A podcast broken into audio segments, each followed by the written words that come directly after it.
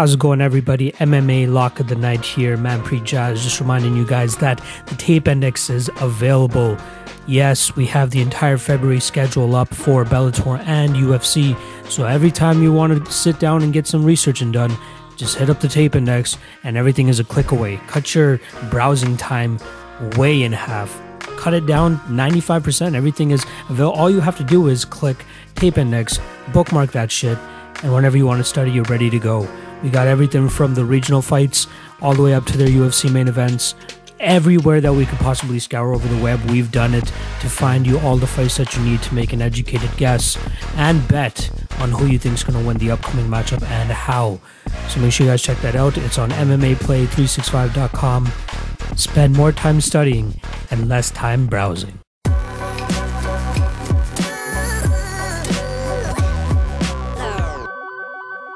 It's Yeah. not fun. You just want to kill yourself there. Exactly. Like this stuff that I'm doing, it it's it's if you think about it, it's kind of a job, but when you It is, enjoy it, but it's like you're your supporting passion. yourself. Yeah, exactly. So you're it's a make it passion passion. slash uh, uh, you know it- it's just something that it doesn't feel like a job cody i think it was cody that said it's like uh, when you when you do what you love you don't work a day in your life and it Oh. sounds so fucking cliche but My grandpa used to say that. but there's there's no more there's no further truth in terms of Yeah. when it comes to like career stuff right Yeah, exactly. I love I love doing it, and I've been doing it for almost two years now. This is as of this year, I started actually bringing in studio guests, which is where it really started to like move forward. But like the past two years, have just flown by because I just not really going autopilot because that just that kind of insinuates that you're just you know you're doing the bare minimum Right. You know when you're like preparing yourself for the BTC cards and all this stuff when you're researching these fighters or you're researching certain things it is technically work but you're not working because you're enjoying learning about uh, Jasmine I got you got to help me with her name Jasudavicius. yes I like to call her vicious Yeah. Ergus is actually the one that like put me on her first right he like I asked him I'm like who should I be looking out for and he's she's the first name that he's other than Adam Asenza because he just works with him Yeah. but uh, Jazz was the first person that he's like look out for this girl and then a couple weeks later she ended up fighting in CFFC Yeah, she fell out last weekend in CFFC. yeah. So And I actually watched it on the way here, like uh, while I was on the GO train. I'm like, let me see what this chick's all about. And she thinks that fight's like an audition for the contender series for this oh, summer. So Oh, that'd be cool. obviously she passed with flying colors. So Yeah. I think she's the best female 125er out there right now. That isn't signed to a major Oh, okay. promotion. I'm like, whoa, that's a big statement. That isn't a major sign Yeah, to, yeah, to yeah. anyone. So I think So she's 4 0 now. she's 4 0. Yeah. She just started pro last year too. That's insane. So she had three fights in 2019 and then just had that one now with CFFC for her first. which is a which is a good like uh, uh, platform for her as well, right? It's on Fight Pass, easily accessible. I'm sure it got a lot of eyeballs as well in terms of people that or the hardcore fans that actually watch CFFC. Um, but yeah, it is a good audition tape, like you're saying, for the contender series. So hopefully she's able to land that in the summer. Yeah, I'm hoping she lands it. Yeah. Like What team is she with? so she trains at Niagara Top Team. Which up is in, a- in, in St. Catharines. Which is a newer team, Relatively, It's a new right? gym. So Matt DiMarcantonio and Chris Prickett opened it last year, Mm-hmm. uh, just before BTC six. So just around June, end of probably end of May, beginning of June of last year. Yeah. and like they're just cranking out guys. Like it's the perfect gym too, because Matt's obviously had MMA experience as a Tons. jiu-jitsu guy, Yeah. and Chris Prickett's like a, came from a wrestling background, still coaches the guys at Brock, which is That's cool. now like arguably the best wrestling program in all of Canada. They just won the OUAs last weekend in Guelph. Six, six, six. So like you're meshing jiu-jitsu with wrestling. It's like you're just building killers right there. I think they have a little bit of an agreement, or at least an unspoken Yeah. agreement with uh, Parabellum, right? yeah, I think they all, Rory does a lot of work with them. They all cross train there. I find like everybody like east, like within Ontario, everybody, uh, oh sorry, west of Toronto, kind of just sticks together, like the Parabellum guys and the Niagara Top Team guys, and then everybody west of Toronto kind of sticks together as well with like Bruckmans and and those guys over there. Um, how long have you been around the local MMA scene? Uh, honestly, it's only been like a couple years. Yeah. like not even that long. Like I followed it a little bit. Like, Yeah. Back in the score fighting series days and stuff like those that. days. I think a lot of people do that have made it up there. Yeah. They miss it. Like, I mean, it was also on TV. It had a huge platform too. Yeah. So and that's when MMA was just like booming. Like everyone was putting on a show. Yeah. It seemed like, especially in, when Ontario, when it was like just legal, everyone's like, we got to do a show. there were so many shows that popped up, but then just went away. oh, yeah. You know what I mean? Like Score Fighting Series is unfortunate because Rogers bought them out Yeah. and then they shut them down, right? Um, but they put on like high quality shows and they had, I think they only had maybe two or three shows at the time that had made it onto Access TV because that's when they signed the deal with them. Yeah. And then they They had got Michael the Axe. Call the last two. Yeah, I remember that. That guy's awesome. Yeah. I got to hang with him a little bit too. He's, He's a super Mauro, nice guy. Mauro did a couple of the shows as well. Mauro did. Uh, A Ardo couple of them Cal was the ring announcer. Arda Ocal was a beast back Yeah, then too. Like he was doing like a lot like what I'm doing now, like everything. Like he was Yeah. doing stuff for OHL, AHL with uh, the Marlies, and then that stuff. And now he's doing esports. yeah, he's, he's Right, he's killing it. guy. I think he's down in Manhattan now or something, Yeah. or New York. with ESPN. He Yeah. just works for them. It's freaking awesome for him, So- man. That's a, that's a guy I kind of like worked in tandem with during the score fighting series days.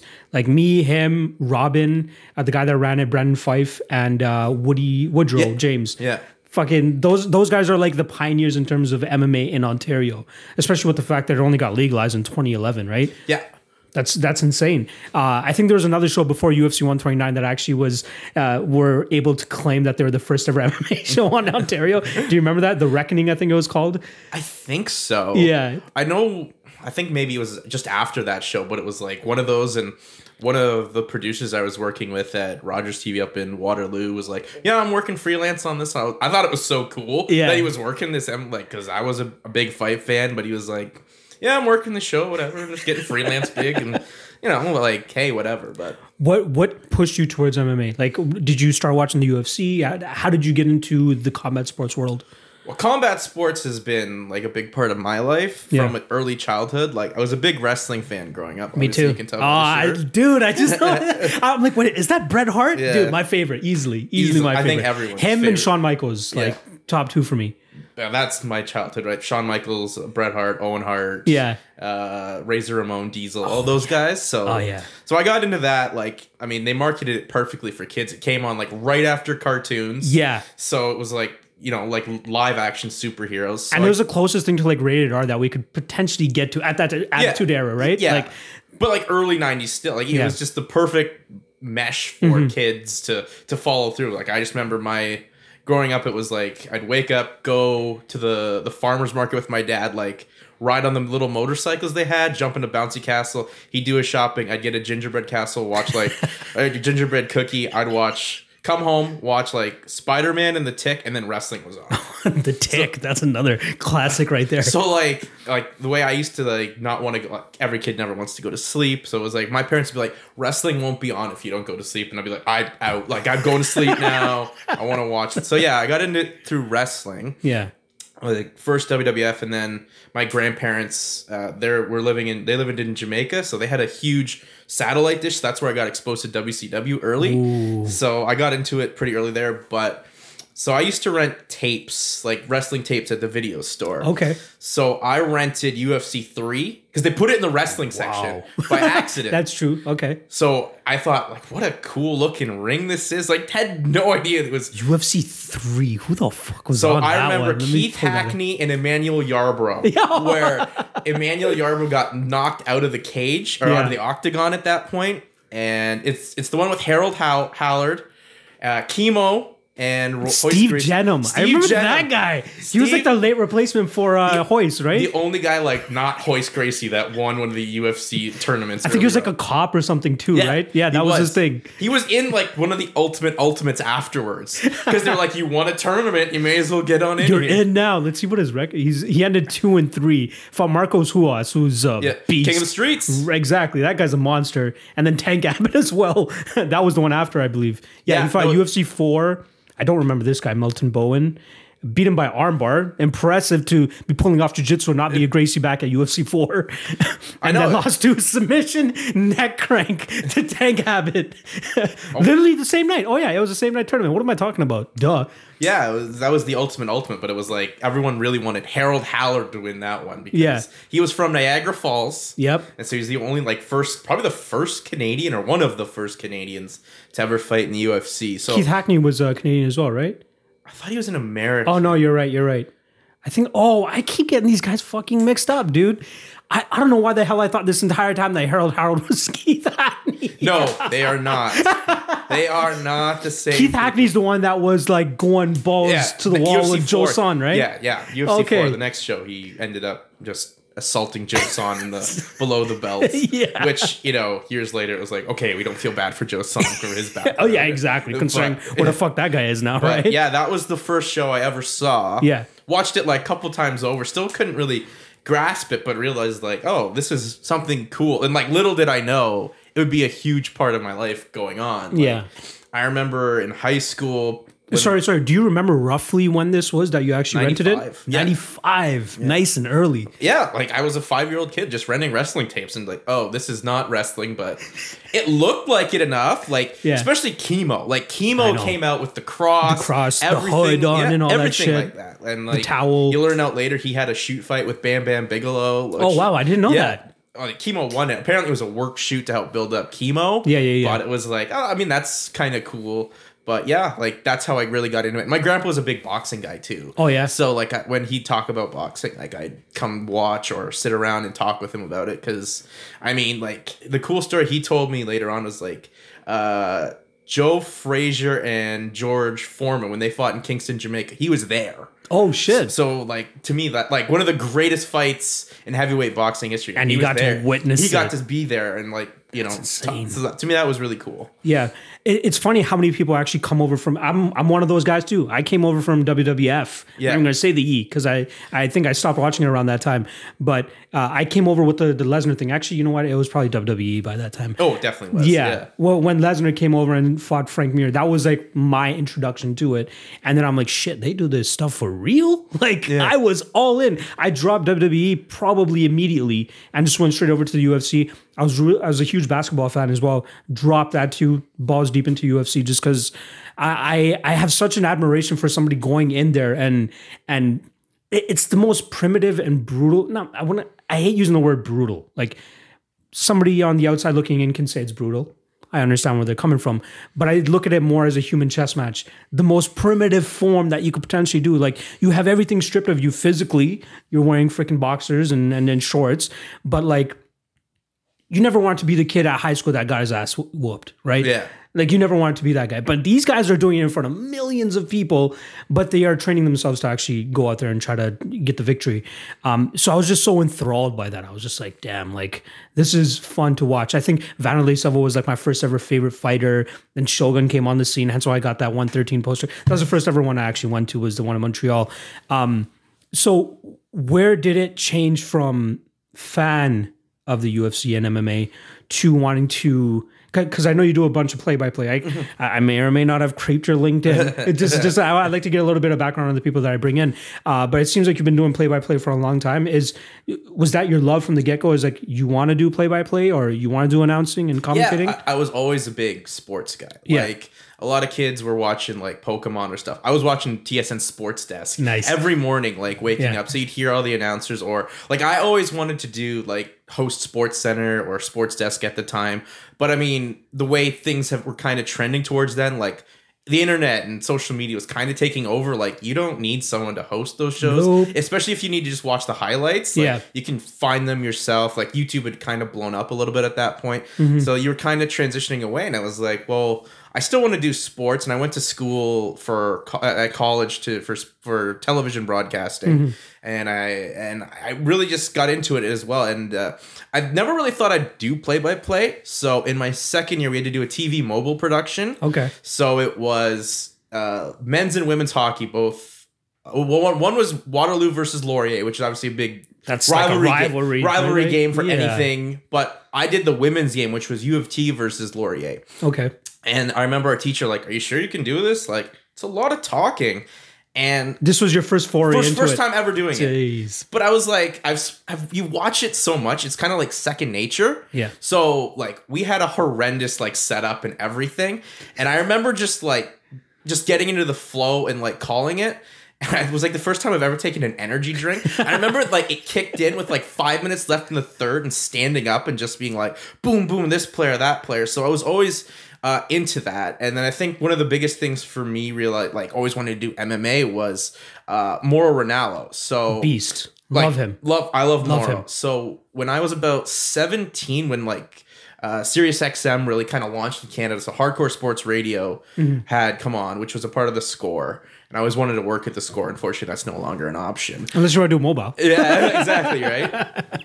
but uh, they had the Fight Network radio, which was from 3 to 4, and it was Mauro and John Pollock, and like John would fill in on occasion. But Mauro was obviously the voice of it, and he'd break down all the news, and not just MMA, wrestling, but boxing. But like, he really transitioned me to, over to watch Elite XC because he was one of the voices Nice. for Elite XC. I had the Fight Network. Like, I remember him talking about this Kimbo Slice guy. Yeah. So Kimbo had just fought Bo Cantrell. Okay. And this is the end of 2007. First time I remember seeing Nick Diaz when he lost to KJ Noons. Ooh, good Where- fight. Yeah, good fight. when he was really upset about and whatever.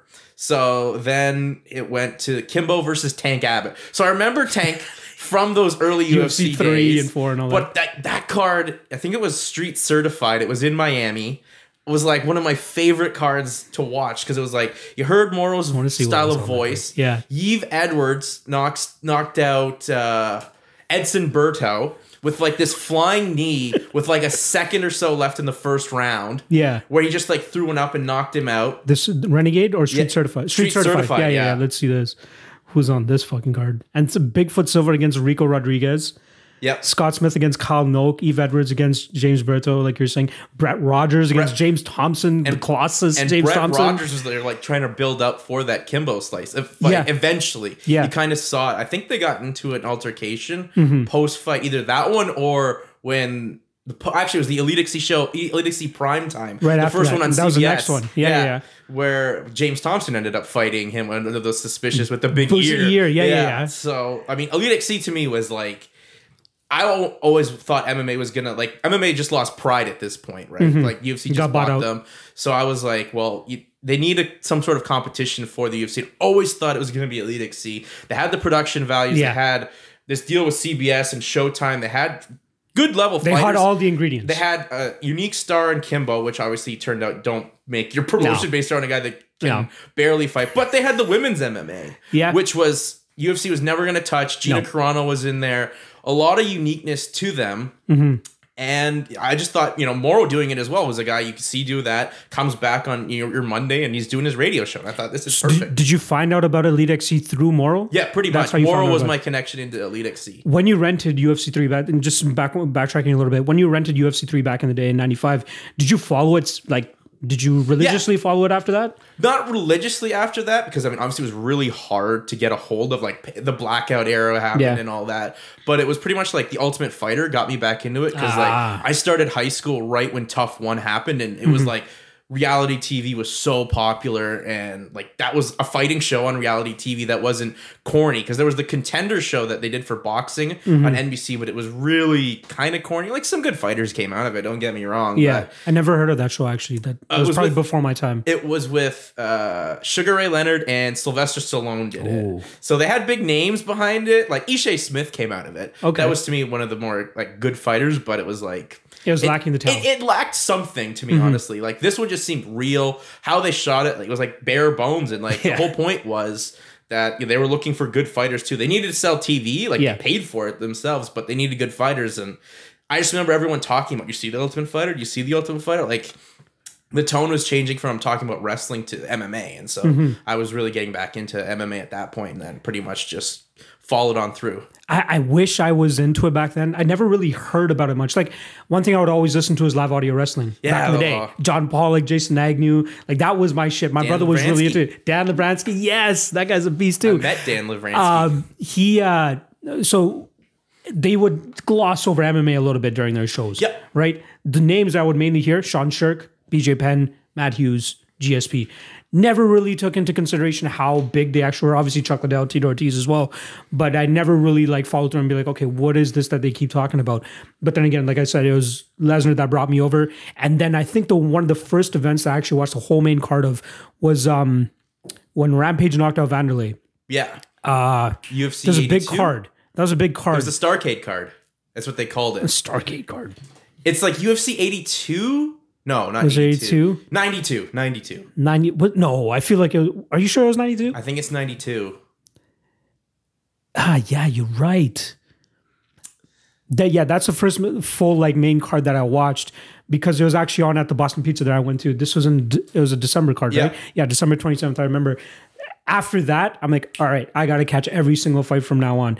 Uh, I actually had to go back watch the Pride fights and all that stuff because then I started hearing about Pride and how I missed that freaking wave. You got you kind of got lucky where people were actually talking about it around you, whereas me, it was mainly just through live audio wrestling that I was hearing about it. None of my friends were really into it. None of them really knew about it. Um, but I wish I was on board back then. Like Cody's the same thing. He was on an 06 during fucking um, what's the team based one? Oh, IFL. IFL. He was on Yeah. that one, or not on that one, but he was like really following that one too. Dude, Mustafa Al Turk. That name just makes me laugh looking at that it now. fight was pretty much like The kind eye of poke? It Eye was poke, boring. right? Yeah, it was like, and then like Kongo got hit in the nuts, and he was like, "Nah, we're not gonna play that anymore." He finished him. Yeah. that was probably the best countdown show they ever put together. Well, look at the on names they had, though. Just on Yeah. Rampage and Vanderlei alone. and that was a second fight on the main card. Yeah. Holy shit, dude! They actually. I can't believe CB Dollaway got higher ranking than Quentin Rampage and Vanderlei Simba. The funny thing is how we're doing. Uh, they're kind of doing that in the last two pay per views that we just had, or are gonna have. Two forty six. They had the um, Maurice Greene and Aleksei Oleinik fight in the Yeah. middle of the main card. Now we got Juan Adams against fucking Justin Tafa in the middle of the main card. So maybe it's like a formula that they've know that's been tried and true. Maybe that's the piss break fight. Probably smoke break fight. Probably what they need. I mean, though the heavyweights with Tafa and Adams, like that can be over quick and It exciting. could, it could be sloppy as fuck, or Slop- it could be It quick could be and sloppy fun. as fuck and awesome, or sloppy as fuck and awful. Because heavyweight MMA is a gamble every time. It Dude, remember Frank Mir and uh, Cro Cop? Oh yes. Is that Unfortunately, yeah, that was the first one I was like doing podcasts for about. Oh, so yeah. I, so I did like a preview for that card, and honestly, I don't remember anything other than like the knee from Mir, Yep. and Sean McCorkle beating up Mark, Mark Hunt. Hunt. He uh, Kimura. No, did he Kimura him? It was a, ch- I think it was a chokeout or uh, it was a Kimura. Yeah, it was yeah. a Kimura, yeah, or Yeah. a key lock or something like that. Key It was something yeah. weird. I think the I'm pretty certain, if I'm not wrong, the co-main event of that was Sean Sherk against Evan Dunham, It could be. UFC 119. Oh, Ryan Bader against Lonog. What am I talking about? Sean Sherk and Dunham did fight on that card though, and Melvin Guillard and Jeremy Stephens. What a what a sad case with Melvin Guillard too, though. All the Oh, potential in the world, and then just Always got like right there on the verge of that title shot, and then would get blown like away. he even beat Jeremy Stephens. Right, Matt Yeah. Mitrione on the undercard, Sean McCorkle and Mark Hunt, like you're saying. TJ Grant, another unfortunate case. He was so almost had that title shot. Remember, he had the title shot booked, and then he had to pull out. He's still t- waiting on that title shot. I think right now for the welterweight title. I, I, I wish we had a little. Oh my God, look at that run right there for Melvin Guillard. Oh, He was he was a big signing for Bellator and just one of the many one of the many uh, UFC guys that just came to Bellator and never delivered. he was the one propping these guys co- to come up to the UFC. Muslim Salikhov, Israel Adesanya, and then lost to Takanori Gomi in 2018. Are you kidding me? Rizin, too. In Rizin, and then he lost to a guy named Terry House Jr. and uh, actually not not that long ago, in October. four months ago, not Yeah. even. Holy shit, he's still kicking around at welterweight. yeah, former lightweight, con- like near contender, right? Yeah, he was like you said, he was always just there, but just never never got uh, never pushed through. Um, let's get to BTC. yeah. How long have you been with them? How long you been working with them? So June will be one year. So oh, just just short of one year right now. Uh, but I've been following them pretty much since BTC three. So I've covered covered BTC three, did some interviews backstage, and then pretty much I've been to every card. Missed four because it was in Peterborough. Didn't Okay. go to that. Didn't couldn't make the trek to that one, and then have covered every card, either covered and then called every card from BT six on. Damn, that's a lot of experience right there. Yeah, well, I mean, I love how much how many shows they're actually pumping out though, because that's one thing that's been hard in the Ontario MMA scene is the consistency of these shows and building that that following where people consistently come out to the shows like United Boxing. They have a great they have a great formula. Like they have decent production, they have a decent like setup, and then they have a diehard fan base that always comes out to these shows, even if they don't know who the, the fighters are. Right. And they I'm usually have that this, they usually have the same fighters on those cards, right, Exactly. too, so you know. But with BTC, I like that they're actually taking it all over the GTA and the Ontario region. Like Yeah. they've done, like you said, Peterborough, Kitchener, They're London. doing Kitchener. They're they've done Toronto, Oakville, uh, Burlington is their home base, so they'll run a show pretty much every year in Burlington. uh, Peterborough, Windsor was a huge success for them. Oh wow, And then uh, they must have had the Laramie boys on that for, for that one. I, no, they they actually had them, or they had uh, Tony or TJ. Yeah. Mm-hmm. They had TJ, but his opponent uh, got hurt and he pulled out the same. Ah. But they had Kyle Prepolec on there as Yep. the main event, Mm-hmm. and that's when he fought Cody Fister, who took that fight on like two days' notice. Jeez. and like got everything passed to fight like through the commission here, which is like Uh, the worst. when they come when they, like the American fight, They're like, this is like ri- insane how hard it is. Not that I want to say the commission's the worst. It's made a lot of improvements Yeah. from when MMA got legalized back in 2012 here. 11, yeah. Yeah, 2011. Yeah, Yeah, yeah. When it like it's made lots of leaps and bounds. Like before, it was pretty much like. Okay, we're just gonna do MMA because it's now legal, but they had no real interest for MMA. Now they're like, okay, let's work with the promoters, let's Mm-hmm. work with the promotions to make MMA a success and a safe success as well. I think it was more so the changing of the guard in terms of who's running it. Yeah, that's the biggest thing right? for me. Yeah, because that was like when I was working with the uh, the regional shows back then. The main hiccup always was the commissioner. Like he would say, uh, two guys aren't worthy of fighting each other because one guy just like perfect example. Chris Kalidas and uh, Adrian Woolley tried setting that fight up on one of our SEC shows. The guy's like, it doesn't, it's not going to work. Kalidas doesn't have uh, enough experience. Woolley, I think, was like six and zero at the time. Kalidas was four and zero. But then he looked at Kalidas' opponent, opponents who were like zero and one or one and three or something like that. And he goes, oh, these guys aren't you know to the level of Adrian Woolley. So I think that Kalidas is going to go in there and, and get smoked. They end up setting that fight up for Bellator that happened in Ontario, and Claydius goes out there and finishes Woolley. yeah, yeah. I mean, they just weren't really like I think the commissioner now is much very more in much. tune, He- right? He, want they want to work with. Uh, the promotions want to work with him, and he wants to work with them. That's so the that's a part. healthy blending of MMA, and I think that's a good positive for everyone as a whole right now. sure. because right now, like MMA is really booming in this province. Like you not only have BTC, but you have the PFC. They're Yeah. running some shows as well. They're running all over uh, Ontario, and you know, there's you know, hopefully UFC will come back. I think they will this year for they sure. should, yeah, yeah. I They think- usually skip like one year and then come back. They'll come back to Toronto and hopefully they can maybe run like a fight night in one of the smaller towns. Yeah. Even though I've heard like Winnipeg's a must destination for them in Canada. But I would hope that they'd come run like a small town, like uh like I think Kitchener would be a perfect location for a fight night card or something Yeah. something like that. Like a I think they would do like. I could, yeah. Windsor is probably one of them. Ottawa, they've already done a couple times as a fight night. there's just so many places they haven't experienced yet that I think would be cool to experience to get some new fans in Mm-hmm. Yeah. there because UFC as a name sells. Yeah. and the sports fan will just go to check it out and say, "I went and saw MMA or fights or what have you." That's what like that's a lot of the selling too in some of these markets is, "Hey, there's fights." That's the see. The, the, there was an initial boom when it got legalized, Yeah. and then there was a, a little bit of a drop off, and then it's starting to boom again. And I think that boom is coming from the, the like I said, the changing of the guard with the commissioner. I'm not sure exactly when that change happened because I kind of stepped away from the regional scene after SEC two, uh, but then I slowly st- started getting back into it. I think the only BT so, BTC show I've actually actually I've been to two. Uh, there's one in Burlington. Uh, I think Scott Hudson fought that night. Um, I forgot who Adam Senza fought that night. I can't, I can't remember exactly which card it was. Uh, and then they had one at the convention center in Toronto as well too. Yeah, that was BTC three I think that was their first or second show. Mm-hmm. The first one was actually in the convention center. That was BTC one. at, at uh, Toronto Convention yeah, Center, yeah. Met- Metro Convention Center. right? That, was, the number fir- one. That was the first one. Jeez, uh, that's when we had. I'm from Grants, and th- those are the guys that I kind of like stay stick close to as much as possible. Uh, we had Todd fighting Matt Van Buren that night. yep. Uh, Anastasia Nikolakakos was fighting that night too. I think she fought for BTC a couple times as well. Um, I love the, the main reason I want to see MMA explode a little bit more in Ontario is so that we can get more talent go over to the big shows. Yeah. We're, we're the grassroots. This is where it starts, right? There's not a lot of Canadian talent that is coming out there. Louis Jourdain is fun to watch now. He got that big one over Doo Ho Choi. Um, TJ Laramie is another guy I think he's going to have some success too. He has a P. I th- no, he doesn't have a fight. His brother has a fight coming Yeah, up for Tony PS- does, yeah. PFC, right? Uh, it's interesting that you guys are doing shows uh, like two weeks apart. One, one's in Kitchener, one's in Toronto. Yeah. I'm more than likely going to be at both now because I'm trying to like get back into it as much as possible. Um, who do you think I haven't heard of yet, or most people haven't heard of yet? That's been on the couple, last couple BTC shows that they should be looking out for.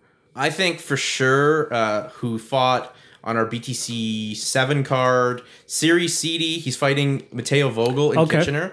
Siri is an unbelievable talent. Like I called the first MMA show I ever called was an amateur show in Mm-hmm. Brantford for the Rec MMA promotion. Ooh, And- Rec MMA. That's a throwback. Yeah, so I remember just like you know one of the things you always want to call in a like a fight is like an amazing knockout. So Oh, at the amateur level, like okay, it's normally like one guy's gonna take you down, ground and pound you. That's the fight, or Yeah. it's gonna be just two guys that really don't know what they're doing and what have you. So Siri. Come, like his opponent is warming up in the cage and he tells me hey man our fight's gonna be fight of the night and i'm like okay great like that's i'm happy you're that confident so this is a guy that's training in his garage versus Siri, who trains. Which one is this? The Avinash fight? No, it's his. It's an amateur fight. I don't Oh, think it's fight. ranked. Uh, there it is, the Adrian, Oh, Adrian. Tessarola fight. Okay. So his opponent, Adrian Tessarola, super nice guy. Anyways, Yeah. he's like, my fight's gonna be fight of the night. And like this, Adrian was training like in his garage, basically with two buddies. Whereas Siri's training at Parabellum with Lyndon Whitlock and Rory Mc, like legit murderers of, of MMA. So Siri's busting this guy up with leg kicks, and I'm calling, 43 seconds, dude. like he's it was i think it went a little longer than that i think that Okay. time is wrong Okay. i think that was 43 seconds of like the second or third oh, round okay, okay, okay. but i mean amateur coverage what have you but nonetheless so this leg kick's like damaging tessarola and i was calling the fights with josh hill and he's like yeah that head kick's looking there and siri just unloads this head kick and this Tessarola just drops right in front of us. I leapt out of like, oh my god, the head kick this is unbelievable.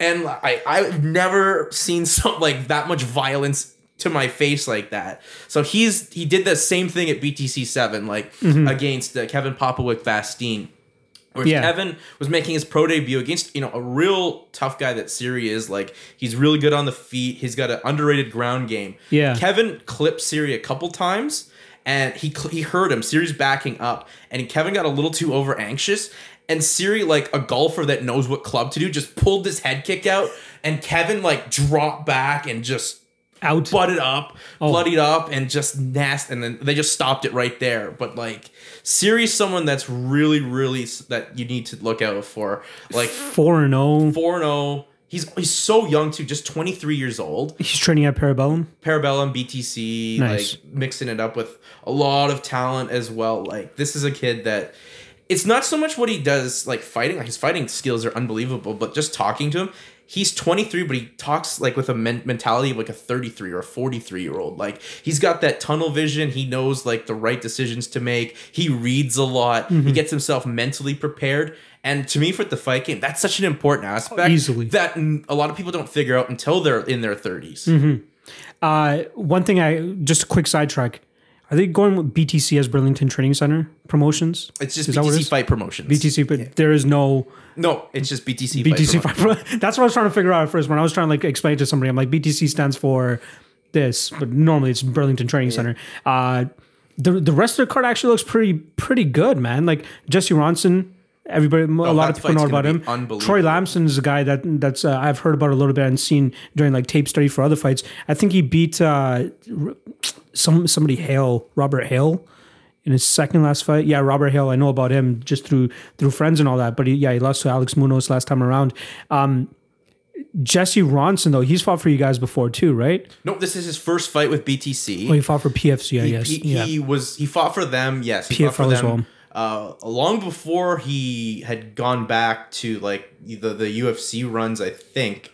If I'm just looking at his record, or the, or TKO, I should say. yeah, yeah, TKO. before he went to TKO and then eventually then with the PFL. So Mm-hmm. Jesse's a huge get. Obviously, you know the talent he brings to the table. But I mean, he's from London, and this is Mm-hmm. the closest I think a lot of people from London will get the chance to see him fight. Like Jesse's obviously hoping to have a great 2020. His 2019 didn't go his way. Mm-hmm. He got you know screwed over a couple times. Once by the Quebec Commission, where he got his fight pulled Oh, with like yeah. that skin infection, which He was supposed to step in for a Diego Ferreira, right?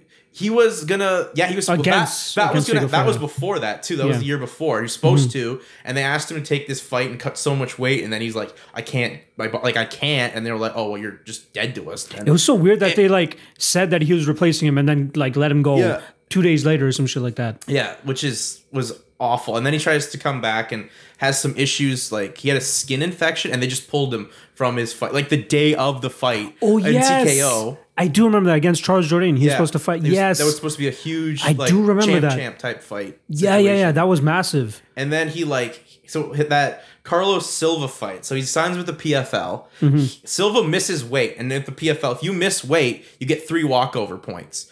And then he's like, "Where's my walkover points?" They're like, "Oh, we're not doing that with you." Whereas if you look in that tournament, Ramsey Nijem got never fought in the in the qualifying. He his opponent missed weight once, and he missed weight once. So he got three points, and so, like it worked out where he got the last seed into the playoffs. Natan Schulte finished him in the first round of, Yeah. of their fight, but Jesse got screwed for that. And they're also like, oh, by the way, you're fighting our former champion. And I think Jesse fought anyone that fought Natan Schulte this year the toughest. Like Jesse hurt Natan a couple times in that fight with some good body shots. Mm-hmm. Yeah. it's just Natan's grappling is just so Next much. level. And then they promised him like a good perform that a good performance. You're gonna come back. And then when I spoke with Jesse, he's like, his management team had to call the PFL. Like, what about this deal you said? Like, they forgot about him. Which is like, how do you forget about someone that's like always gonna be that in your face, high intensity? He's level fun to watch. He's exactly. He's like one of my favorite fights I've ever seen live is him against Ryan Healy. yeah. One of the funnest fights ever at Score Fighting Series. That was insane. Um, it's kind of shitty that they screwed him over, especially with the Nijem thing. Uh, Oh my- the I think they were just going with like the, the name value at that point, which is unfortunate. I mean, Right? it could be that, but like you you've set a precedent. Like if your opponent misses weight, you get walkover points. Exactly. And then just because you're towards the end of the season, like he doesn't get the walkover points, like that doesn't make any And sense and then you to me. put put him in there with fucking Schulte, who's like one of the best guys in the PFL currently. double right? back to back lightweight champion winner for them, right? So Yeah, yeah, he did win the the this, season. this past year, Yeah. So like that was unfair. So I think we're gonna see a real good fight against Troy Lampson, who you know former Michigan State wrestler. So that Big Ten wrestling is huge. So it's the you know a striker versus grappler type of fight. I'm excited for it. I mean, you know, and Troy's from Michigan, so Michigan isn't that far from Ontario. No. Bring a lot of those fan bases. That's one there. thing that I noticed with like uh, regional events. We would always have guys from Michigan come over. Yeah. always, always. Michigan isn't that far. so- Yeah, Tony Hervey was one of them as well. I think he was from Michigan. Um, I can't remember uh, some of the other names. Uh, I I love the fact that we are at BTC nine and that we're at PFC thirteen. That just shows us that it's finally working in Ontario. I don't know if we'll get other promotions that try to step up and, and try to burst onto the scene. I think that BTC and PFC PFC is more so in like the London region as well, right? Yeah, London. Well, they're doing a Toronto show in a, co- in a couple weeks, but I think most of those guys are based out of London, right? Like that type of area. and then BTC is obviously more so Burlington. Um, I've talked with Rob a little Yeah. bit, Vivers. Uh, he's told me a little bit of the plans for 2020, and I'm excited for what you guys have to come. Uh, in terms of the end of 2020, where do you want to kind of like see BTC? Like, are there? Do you personally have goals for them? Like, I, I'm not sure how involved you are with the planning process, or if it just stops at I come do play by play and I'm out. I do a lot of like their video stuff for them Nice. to like announce the fights and stuff, and I make it a, a priority because like I do a lot of broadcasting stuff, but like the MMA and BTC is like easily one of my top priorities that I, I make time for them. And if they ask me to come to Burlington, it's not a bad drive from Kitchener, No, so I can that make, bad. make the trek out there to come help them out. Honestly, I think the thing when you look at, uh, especially now, like Fight Pass is relaunched. They have some good uh, promotions in the states. Like obviously LFA was a big get for them. Yeah. CFFC, which we talked about, is Massive. huge. is a, is a good promotion out in the New Jersey area. Yeah. But I think like a Fight Pass could you need some talent from Canada. Like we don't really know about TKO. They say they're back. I don't think they're. I don't know if they like they, they say they are, but I don't believe it as Like, well. wait, wait, wait. Back as in back. They're gonna be running a show, the show that they canceled three times last year. Yeah. they're gonna run it again. Like it's gonna be back. Don't worry. So within the last month, you're saying you heard of TKO possibly they back? have themselves put out that they put press release like we've must refunded people we've refunded people the tickets if you haven't got your refund you can get it but we're coming back they keep saying this but i haven't seen much yeah like i talked to zach powell before Yeah. his uh just a couple weeks ago and like he's fighting on that pfc card and he's Mm-hmm. like i hadn't heard until yesterday that they were coming back like i thought they were dead that's why he was like looking at these ontario promotions The shitty part about TKO though is the exclusivity agreement that they try to sign these guys to. That's come on. yeah that, Everybody knows that this is a stepping stone promotion. Like, like I'm not trying to say it to downplay these guys, but Everybody's trying to get to Bellator. Everybody's trying to get to the UFC. Everybody's trying to get to even Rizin, One FC, even right. Those are the top four prom- promotions that people are trying to get to, mainly to the UFC. Let's be honest.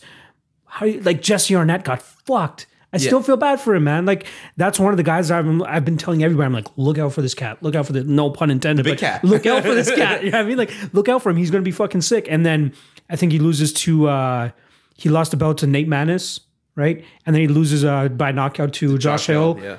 You know, and now he's setting himself back. I think he's coming. He's fighting this weekend actually. fighting out east, for yeah. FLA Yeah. uh, Fight League Atlantic. I think it is. Yeah. Hopefully, they're able to take off as well. Uh, I was able to talk to the owner of those guys. I wish they were. Some of them were in Toronto because I would have them in for the the show as well. But uh, I love that East Coast MMA is finally starting to pick up in Canada because West Coast has been killing it for a while now.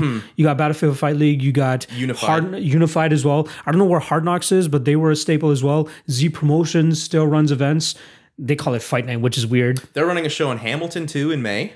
Z-? Yeah. All right. I'm they're coming to- totally going to be there for that. They've announced like two shows. They've announced that Hamilton show and then a show after that in Al- back in Alberta. Yeah. I think it's I, obviously Lethbridge. I don't think it's it's Medicine Hat. That's where it's going to be. Okay.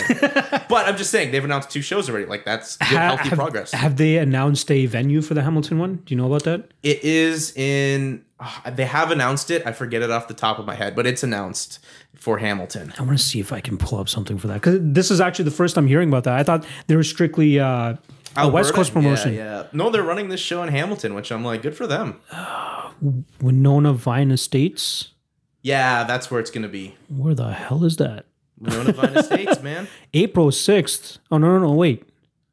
They they plan to run one there, but that's the venue Oh, they're running. oh, okay, okay, okay, That's the okay. venue So yeah, that's that's 2019. So Yeah. that's that's that's later. But yeah, they're running there. Good so- for them. So that's a third party in the mix in Ontario. It seems that they have some money behind them too because they're able to get some pretty decent names on their I shows. mean, they're on both Fight and the Fight Network. So Yeah. they have that exposure and definitely some sort of money behind them. yeah, you got Chris Curtis who won the title out there. The shortest Um, retirement in MMA history. like The one hour retirement. the one hour retirement, and then like I'm done after he got knocked out bad. I think they had Joe Riggs fight for them a couple times as well. Uh, Dennis Purick is another guy that I haven't heard about in a while too, but he was a beast. He beat Terry on Ware that night. Not bad. Yeah. Shane Campbell, Josh Hill fought for them as well. Not bad. What the hell is Josh Hill up to? He just signed with Bellator. Oh yes, yes, yes. I did see that actually. He's waiting. He has a fight, but I know he's waiting for it to be announced. So I won't. I won't Yeah, pry. Don't yeah. worry. They they for sure have an, an Yeah, he- opponent though. yeah, Do they have a date? Uh, I believe so. I don't want to get in that. Yeah, I'm sorry. I don't want to spoil anything for him. I know he's trying to Okay. get it, but like he does have a fight. Good for so him. I'm happy. I mean, like talk about a guy that's beyond deserving to get a major promotion behind him. and been around. You know what I mean? Right? Like he's been around. When we were doing the score fighting shows, he Yeah. was our main ticket. Like he was the main ticket seller. Yeah. Him and uh, Alex Ricci. Yeah. Those guys like sold tickets like hotcakes because they had such a like big fan base behind them. Right? Yeah, Josh is obviously super talented, and Yeah. he's just grown as as well. Like normally known for his wrestling ability to just dominate you with just wear you out, but like his striking's really grown. It's getting especially, better. especially that Jesse Arnett Yeah, finish. I was surprised. unbelievable. I was like, holy shit. He, did he just knock out Jesse Arnett? That was insane. Uh, you know, it's unfortunate that he caught all that slack from the UFC during his like tough run. Yeah, very unwarranted, you know what I mean? Like very biased back then, but 17 and 3, 18 and 3 now, if I'm not mistaken, right? Very amazing record. Only losses are Taylor Taylor Lapilus, Marlon Moraes and the- twice. and like the a And lot of people Ultimate Fighter a lot of do. people thought the first Moraes fight he won too. Mm-hmm. So like the second one, obviously he lost that one. Um, but I thought he won that Lapilus fight. Like I thought he won that on the scorecards. It was a split decision, Mm-hmm. but I mean when the fight goes to the judges, anything can happen, right? Yeah, exactly. That split decision. Was that for a title? No, it was That wasn't for a title? That was a three rounder, right? Yeah. Um, the the the Laramie boys they've been like I've I've been hearing about them since they were like 13 14 years old they've been killing it down in Windsor I think they're still with Reno Rhino what's his name the guy down in uh, Yeah, yeah. I think MTC I think yeah, their name MTC, is Yeah, yeah. MTC right um they've been making a lot of progression and when I look at their record I'm like holy shit like they've already fought like oh, what's uh what's TJ's record now he has over like 12 or 13 fights now right? I don't know off the top of my head, but he's definitely someone for sure to look at. 11 and three. Eleven and three. Yeah. Jesus on a three fight winning streak. Alex Morgan, he's just not able to get get past, right? Like that's uh, what Urijah Faber with Mike Brown, just not able to get past that guy, whatever it is. Um, I think one of those was actually a very uh, quick stoppage as well, if I'm not mistaken.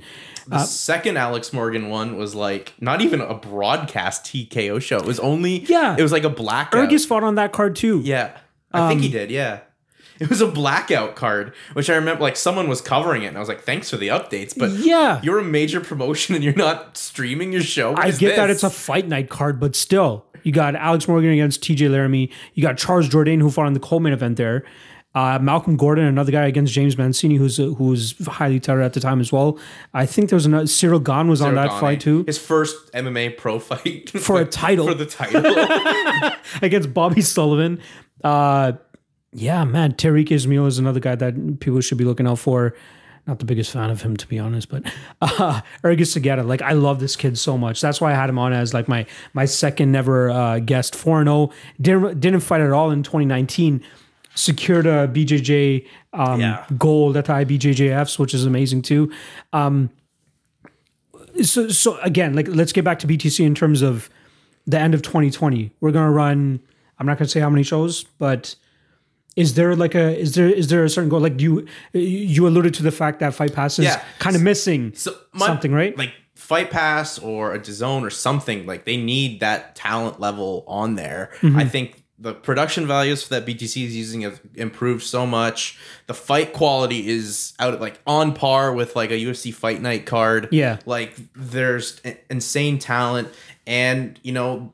People need to see what's going on. Like that's like we live in the internet age where you can see what's going on in Brazil, Japan, and you see what's going on in Canada. Like it kind of gets treated like the redheaded stepchild compared to like the US MMA scene. But the Canadian MMC MMA scene is really good, and I think it's at maybe the best it's been since the legalization of the sport. I'd have to agree with that. J- just because again, the, the consistency consistency of shows that are actually out there. Um, I love the fact that you guys actually put all your fights on YouTube. Yeah, Amazing. that's like I don't know why more promotions don't do that. Unified, they try to charge you for it. Like, the, I, okay, I get the day of the event, pay per view. Cool. I'll chop you off 20 bucks to watch this fight live. I'm totally fine with that.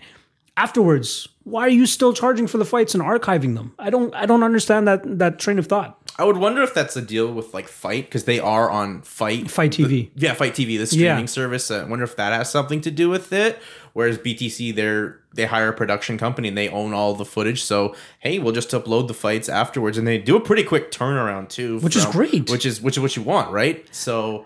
I, I mean that's that's a great thing, but yeah, I think more people do need to put all their cards or up there or some sort of thing. Maybe not everything, but like the fights you need to see for sure. For sure.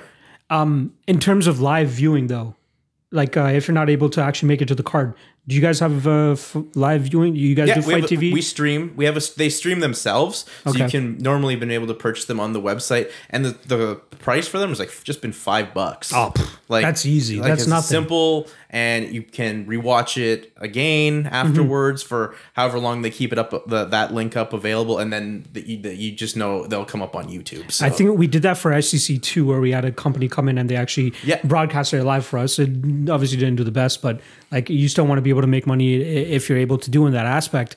Um, do you see any time? I'm not trying to start a BTC versus PFC war. We're all in this together. The end game for everybody is to get these fighters to the next level. Yeah. Right. Where where, where the grassroots, where the NCAA is like is what I like to call it. Where where the where the where the grassroots uh, promotion for these guys do you see any type of separation between the two companies? Like, like I'm not saying like the, like there's, there's a rivalry or anything like that, but is, is there anything that sets BTC apart from PFC or PFC apart from BTC? I mean, I just think I'm not trying to start shit. That not is saying- not what I'm trying at all. I'm not saying you you are or Yeah. anything. I don't think there is like a rivalry. There, it's like PFC's doing their thing, BTC's doing their thing. It's just more an extra platform for a fighter that wants to you know fight in his pr- own province and get his friends and family out there. Like, Yeah. there's no real beef between either promotion, and I think that's good. Like, they support each other. They like like each other's posts on social media and whatever. That's Which perfect. which is what you need. Like, if you're out there bashing each other, Doesn't it's it doesn't look good, and it's not good for a sport that's needed to grow up in this province as a whole. That's had its own issues, uh, getting legalized, then having all the issues with it being Commission legalized, commissions and stuff shit. like that. So I think everyone working together has been pretty much a, a solid thing. Like as you see, Chris Allett, he's fought many times for both Mm-hmm. PFC and BTC. He's fighting for us uh, again in Kitchener on the February 29th. So like, there's no negativity between the two Perfect. and i think that's that's great i mean they they run shows pretty close together i don't know if that you know in the long term hurts both of them because if you have to pick one if you want to make the trek I out, wish I wish it was a little bit more spread out. Like we got uh, BTC February 29th, and I think literally the next it's week. Mar- march 8th march 8th yeah. yeah, March 7th or March 8th, whatever the Saturday is there, right? it's a sunday card for pfc Sunday card. yeah it's a four o'clock start for them At least they're doing it early, which is not too bad. Yeah. But Sunday's a little bit sketchy. I like the venue. Rebel sounds like a cool venue to, to host fights in. I wouldn't mind checking that out. I did see the pictures for the the the, the Aud in Kitchener. Yeah. And it seems that I'm sure you've called plenty of games. Is that where the OHL plays? Yeah, that's where the rangers play The Rangers. Uh, it seems like a great venue to hold something like that. When we were doing SEC two, when we were actually uh, trying to figure out the logistics aspect of that, we were trying to get the uh, what's the Ryerson oh the Mattamy now Yes, the Maple Leaf Home gardens Center. but it's now Yes. the map, mat it's now and we were trying to we were we were gonna like push oh formerly uh, Maple Leaf Square or Maple Leafs Gardens whatever Yeah. the fuck it was called. We were so excited, like we were close to like nailing down that deal. But then the unions, like Yeah. it, they charge way too much for the bare bones production that we were trying to put on at the time. Right, that would have been a great get in my opinion. Like just just the the venue in itself is almost a selling point. Right, it would have been great. Uh, but then we ended up doing something in I think it was North York or something like that. Um, what else can you tell me about BTC though? Um, like I want to give these guys as much shine as possible because we need MMA to thrive a little bit more in Ontario. We need the the series cities to make it to the UFC. We need uh, where exactly is he from? Burlington. he's a burlington guy, Burlington yeah. guy. We need Burlington on the map. Yeah. You know I mean, we need Toronto on the map. We need Brampton on the map. Like I can't think of anybody that's really made it from the GTA that we can say is like, all right, this is our MMA guy. You know I mean, the closest thing we have, well, Jesse Ronson's a London guy. Like I'm trying to talk about like Toronto GTA close by.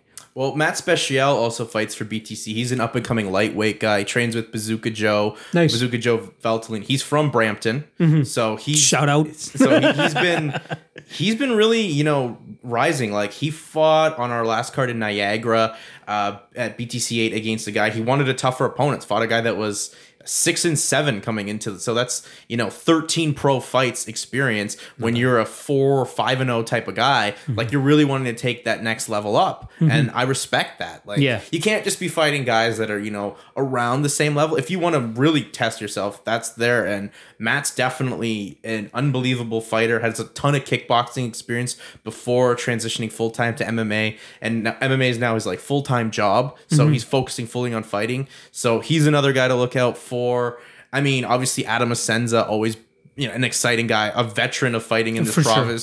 um, 17 fights under his belt. yeah, like and fighting uh, Cody Pfister. I know. another exci- like another guy fighting a UFC level opponent. Like Adam is arguably one of the most exciting guys you're ever gonna come see. Mm-hmm. Like he prides himself on putting on a show, and he always does. Like whether he wins or whether he loses, it's an exciting It's a fight. fun fight. Yeah, I think the, the BTC card I went to, he actually lost that fight, but it was a great fight. It was probably the one that I remember the most. Um, in terms of, I, I love that you, you guys also sprinkle, like, you got Jesse Ronson, you got Cody Pfister. Those are probably the most recognizable names to a casual MMA fan, Mm-hmm. right? But then you guys fill out the rest of the card with up and coming talent, which is much needed. Like, I think most of these guys have less than three fights, actually. Uh, until you hit the Chris Allard fight. I'm not sure how up to date this uh, top MMA news card is. I'm not sure if you can confirm this or not for me, but there might be some fights on here that that shouldn't be on there. Um, but Assenza for versus Cody Pfister, great fight for him in terms of uh, actually building up his name. Gabe, Gabe Sagman is another guy that's been around for a minute too. At least when once I got into the game, that's another name that I was hearing. James Clark, haven't really heard about that kid before. What can you tell me about him? Champs. James, James Clark's our our uh, flyweight champion. Yeah. won the belt at BTC six. He's now two and zero in BTC. This is a guy that like fought the toughest of the tough guys when he was with TKO. Mm-hmm. At one point, this guy's record was one in three, and you'd think, oh, he's not really worth the time, but fought his way through it. It talks a big game like one of the most exciting guys I've ever seen talk. Yeah. Like he talks the talk, it can walk the walk. Uh, uh, just fought represented Team Canada out in Thailand in this like MMA type style Olympic level thing that he did. So he's four and three now, but 2 0 with BTC. Just a back and forth fight that he had with Dave Henry. He's s- sensational. Like he's someone to really keep your eyes on as well because not only what he does in the cage, but he's like a personality as Yeah. well. And he that's what seems you- like it would just his Tapology picture alone. he- he's Holding up the belt. super nice guy. We Yeah. I had a good little chat with him after he won uh, our our flyweight title, but like he's such a personality. Gave great uh, pre-fight interview with us when obviously this is a guy that looked you know you're cutting to 125 like you just want to get out of there after Yeah. you've weighed in Yeah. but like was took the time spoke with us and puts on a show and that's our like normally btc cards will have two or three title fights this is our only title fight Hmm. at btc 9 and i think it's one that you're gonna look out and, and enjoy because james on his social media put like oh this guy's talking a little smack to me and what have you Ah. We're gonna have some fire going so james it. is trying to spice it up a little Nice. bit which i which i like because gabe sagman's a, a tough guy but I, i'm excited to see what both guys bring to the table if he's going to be nicknaming himself the Suplex Kid, Oh, there are suplexes. Okay. That's not just for show. There Yeah. are suplexes. Interesting. I'm excited to see this guy compete, man. Like, I, this is actually the first time I've actually heard about him, and that, that's one thing that I'm kind of like hating myself for is the fact that I'm not uh, into the regional scene as much as I used to be. But I'm definitely getting back into the foray now. I want to hit up every BTC show card, uh, every PFC card. I want to hit all the Z promotions. Thankfully, they're coming back. When we used to do SFS at uh, Hamilton Place Theater, I don't know if you ever went out to one of those cards, but those were fun as hell. Before you did BTC, did you ever go to any regional shows? I never went to any of the regional shows. Like the closest, I guess, going to a regional show was watching a, a score fighting series card on the score or what Yeah. have you. But I mean, the Hamilton, that theater in Hamilton looks really nice. It was a, it was a very cool setup. Like I was at first, I'm like a theater, like with the opera setup and all that.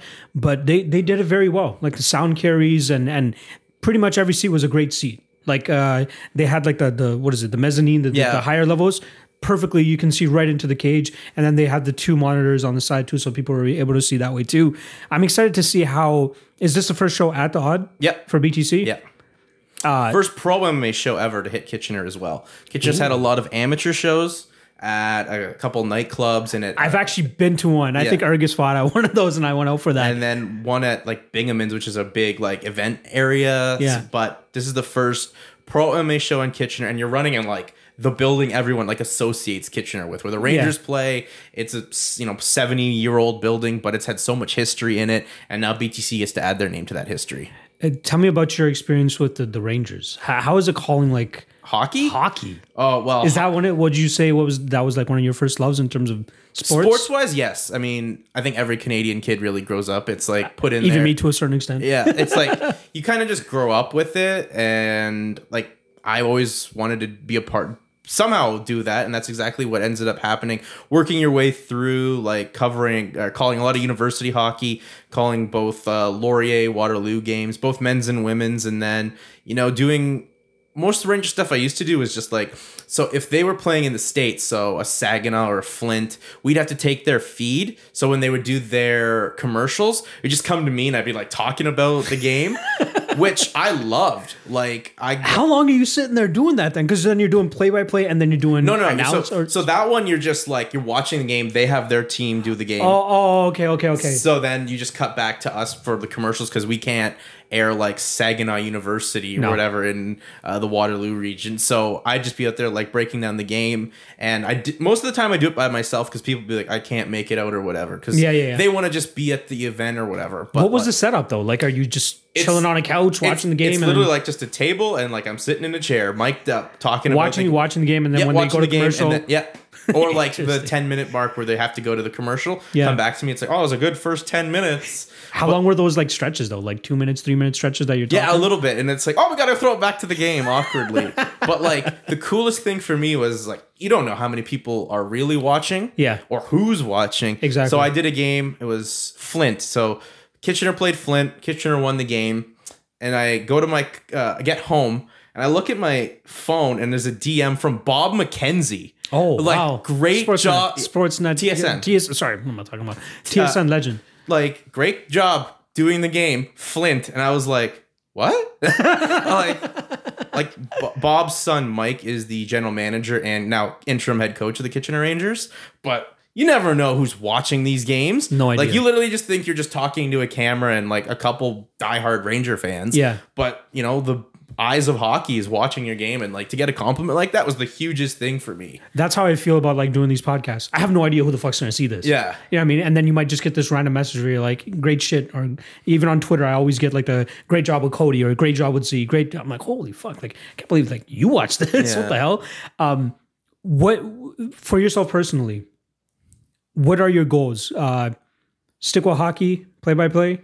I mean, honestly? We'll, we'll just see where. It, like, I'd love to do MMA full time. Yeah. Like, it's a passion of mine. Do you rate rate one above the other though in terms of what you would like? What do you dream to do? I always dreamt of doing like fighting type stuff. Okay. Because I think every kid in this country, if they're into broadcasting, you just want to do hockey. And a lot of people have told me that I just want to do hockey. Like I, they had no interest in any other sport. Like I was like, the first thing I ever did on air was roller derby because it was an opportunity. so I just took it, and then like you never know where. It's How much did you know about roller derby before that though? Zero. Wow, It- that's was- a true pro right But there. I was I was the one just doing the interviews. Yeah. So it was like instead of like Beth Smith, it was like uh like wrestling names. So I just treated it like wrestling. so that was at least fun for me. But then it like it you know it takes off. You're doing soccer, you're doing baseball, you're doing football, hockey, Damn. and then like if you make yourself a wide array of stuff, I think that's a key to success for anyone that wants to get in. Don't just leave yourself one door. Like Touche. there's too many doors to be Yeah, open in this. because it it is almost a uh, a skill that you are able to translate to other sports. But my question in terms of translating into different sports, how technical do you actually get? Like I know you're doing play by play, and which is mainly just talking about what you're seeing. Yes. And then you have do you, you normally have a color guy Yeah, as well that's doing Josh the technical. Hill, so- right? well, yeah, that too. But I, I mean, even with hockey as well. You have oh, a color guy Oh, so that for me does with, with the Rangers, I'm the one being the color guy. So Okay. I'm not super like what what have you, but what I see on the screen, I can pretty much narrate or what I know enough about hockey to do. But like with MMA, I I'm happy on play by play because I have Josh Hill here. Yeah, uh, break like, down the actual X's. a guy O's. that's been in the cage like 19 times. Yeah, yeah, and is one of the highest level dudes out there. And he's not only like obviously knowledgeable, but he's an excellent broadcaster himself. Mm-hmm. he like, speaks well too. he speaks very well. Like Yeah, yeah. if Josh wanted to retire today, I think he'd have a great career on Mm-hmm. TV doing something for TSN, what have you. Uh, just going back to the hockey thing, do you actually uh like are you calling it like this is the I don't even know how you call hockey plays. Like I'm just saying like basketball. Is he running the zone or is he Oh the no. two three are you, just doing that like- type of shit? Just like a lot of on he's you know skating up on on the wing here. It's Okay. a lot of you're just like pass the puck, gets a chance, and then if there's a big chance in front, you get a little excited. Yeah. If there's a big save, you get excited. I mean, it's pretty much like if you watch them, it's a lot of uh, moving the puck, and then the exciting stuff you get excited for. Exactly. The stuff you don't need to get excited for, you don't get excited for. But that, but that's what you're trying to bring to the broadcast though is like the the, the energy Yeah. and and you know just just describing exactly what's happening and then getting back to the MMA broadcasting aspect of it since you started doing the play by play do you find yourself um wanting to learn more about it like the sport itself technical tech, like, like the, the I mean, sure. The more you, the more you involve, the better you Yeah. are. The more understanding of certain things you are. Uh, I mean, I find myself getting involved since getting involved with it, watching more MMA, but like listening to the, the guys Yeah. calling it. Yeah. Oh, Because then you're just like like a Jon Anik. Like John's arguably the best I guy am right now. the biggest Jon Anik fanboy I'm gonna be honest yeah, like John's that guy arguably the best right now. A Yeah. super nice guy as well. awesome Like you just watch as well. He'll post like how he like preps. I think that's I a love huge that thing. I love that I- he does that I, it's it's huge for me because it's like sure you can put certain things down, but how does he prep? What does he do? Because when you're talking about a guy, like sure their record's great and everything, but you try to get a little bit of their personality. Yeah. that's what I try to do in the, the pre-fight interviews. Try to find something that's interesting. you you want to paint a picture for these guys yeah, exactly. Or something these guys, or something that like someone that's not a big MMA fan, if they're walking by the TV and they hear something that may catch their ear that they can relate to, then Yeah. oh, I'll stick around and watch this fight. Mm-hmm. Well, what is your process before doing a show? You say you do fighter interviews, so you're sitting So we there do that. talking with them for. So we we do pre-fights, so they weigh in, and then obviously we let them do their stuff with the commission because that's top priority. Yeah, for sure. So then after they see the doctor, they come to us. We do a little bit of a pre-fight interview. Uh, you know their thoughts on the fight, what like their strategy a little bit is, and try to get some certain like personal information from them. Sorry, is this in front of like a camera or something? You guys are just it- shooting the shit. It's just talking? a lot of talking. We Okay. don't film that type Okay. of stuff, which we don't need to, and I don't. Yeah. think, I don't think they really want to see a camera in their face after you know cutting the weight. True. So we. That's we- what score fighting series used to do though. Yeah. After they did like the way, oh, actually, you know what? I lied. During fight week, they would have these guys come to the room. They would tape it all, and Robin would ask them all the questions, or whoever it was asked them all the questions, and that's how they get their information. But it's, I think it's better the way you guys are doing it. Just shoot the shit, Yeah. talk, get to little know a little bit more about these guys. yeah, so we do that, and then there's a lot of uh, prep work beforehand. So you're watching their old fights. Yeah. Uh, if it's you know so, like it's with this, it's kind of hard because some guys are making their debut and their fight isn't filmed, so you Yeah. just have to kind of. That's why the pre-fight interview to me is huge. Yeah. because you can look at a tapology record. But it's, not better to just talk to someone about Yeah. their record or their fighting style or what have you. You get to know them a little bit too. Yeah. Because you could be in there.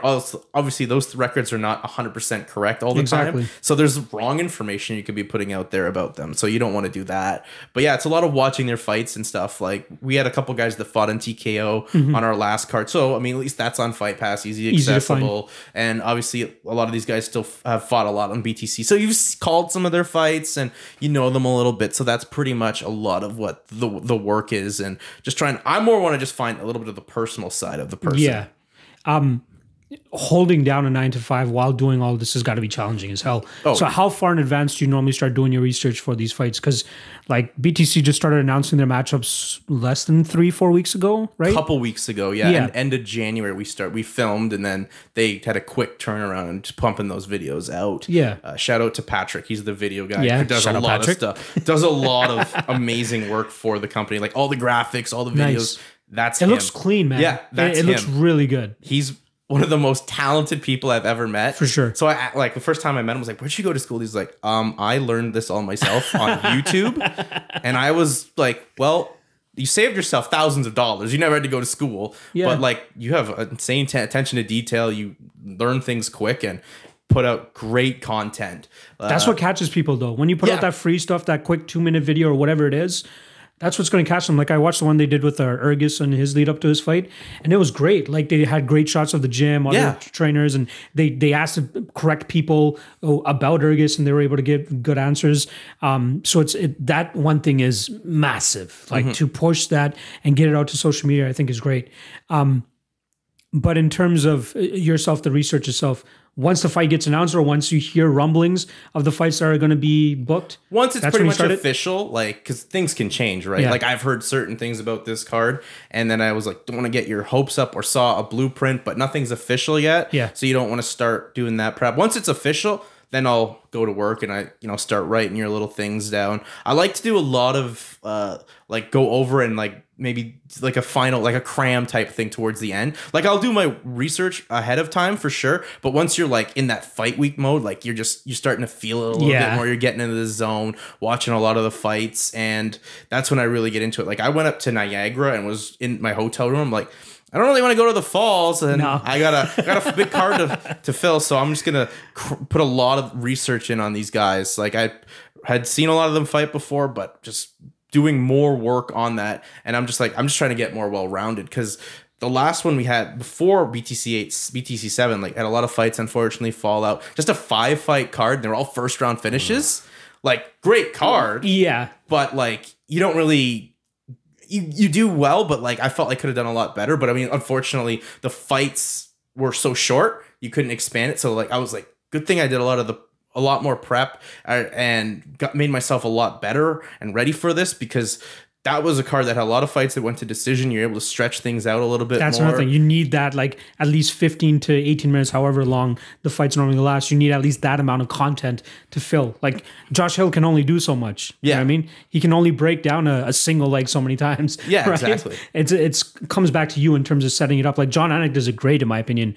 Uh, I, I see that he has those cards. Yeah, Right? So Is that like- what you do? Yeah, I don't do cards. I feel like you you like screenshot it and just like quickly look at it Yeah. like, okay, let me see this. I'm trying to see what he's putting down Yeah, there because yeah. like he's got great information, great stats. So I tried to like that was a lot of what I tried to add the last time. It's like he's won this from this many times on, like a this fight win streak, and like if you know he has if they a fighter has then lost, that's his first loss since blank. Like Yeah. you're trying to like So do you have a card or something? You have a piece of paper I of you? put do you like? I do a lot on my computer. I bring my computer with Ah, me, so I have that with me because, like, you know, obviously you should probably print this out, but I just I'm just so a part of the digital age and just bring my laptop true. with me. Yeah. So I I, know some people like bring out tablets and stuff, but you got your like legit laptop out Yeah. there, right?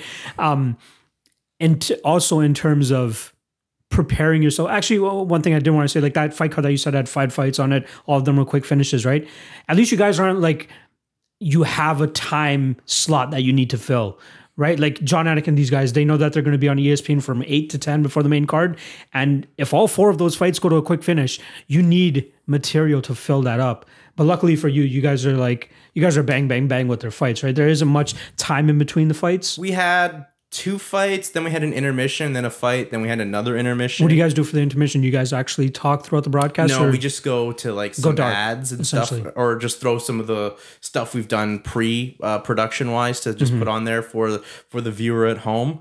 But like that was an unfortunate incident. It's MMA, fights fall out, right? Yeah. But I heard people were like they wanted their money back because the card was over so fast. I'm like, if this was a UFC show with a main card of five fights, five first round finishes, show of the year is essentially what they're saying. Easily. But like, oh, because it's local and you wanted to be there longer, it was like, man, you can't control this. The funniest thing anybody ever said to me was uh, I went down for Conor and Aldo to Vegas, and they're like, "Aren't you just pissed off? It was only 13 seconds." I'm like, "No, motherfucker. There's uh, there was 13 fights. There's 12 fights that that night. I'm not there just for that fight, 13 seconds. And sure, even if it was 10 seconds."